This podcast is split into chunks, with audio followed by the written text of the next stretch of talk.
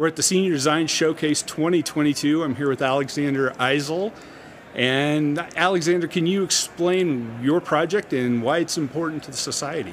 Yeah, so the project we had is a pneumatic leg press for users with multiple sclerosis. So the importance of this is the pneumatic system that is able to be shut off whenever is needed for MS patients that have spasms during their workout session. Because of this, it creates a safety issue.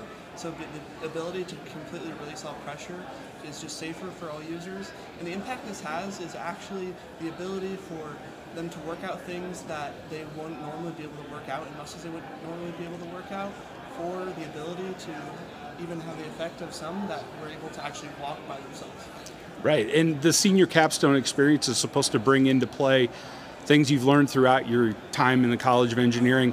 What classes have helped you the most with this project? Yeah, so a lot of the design process we utilized CAD a lot, so that came in very big in a lot of what we were doing in the design process.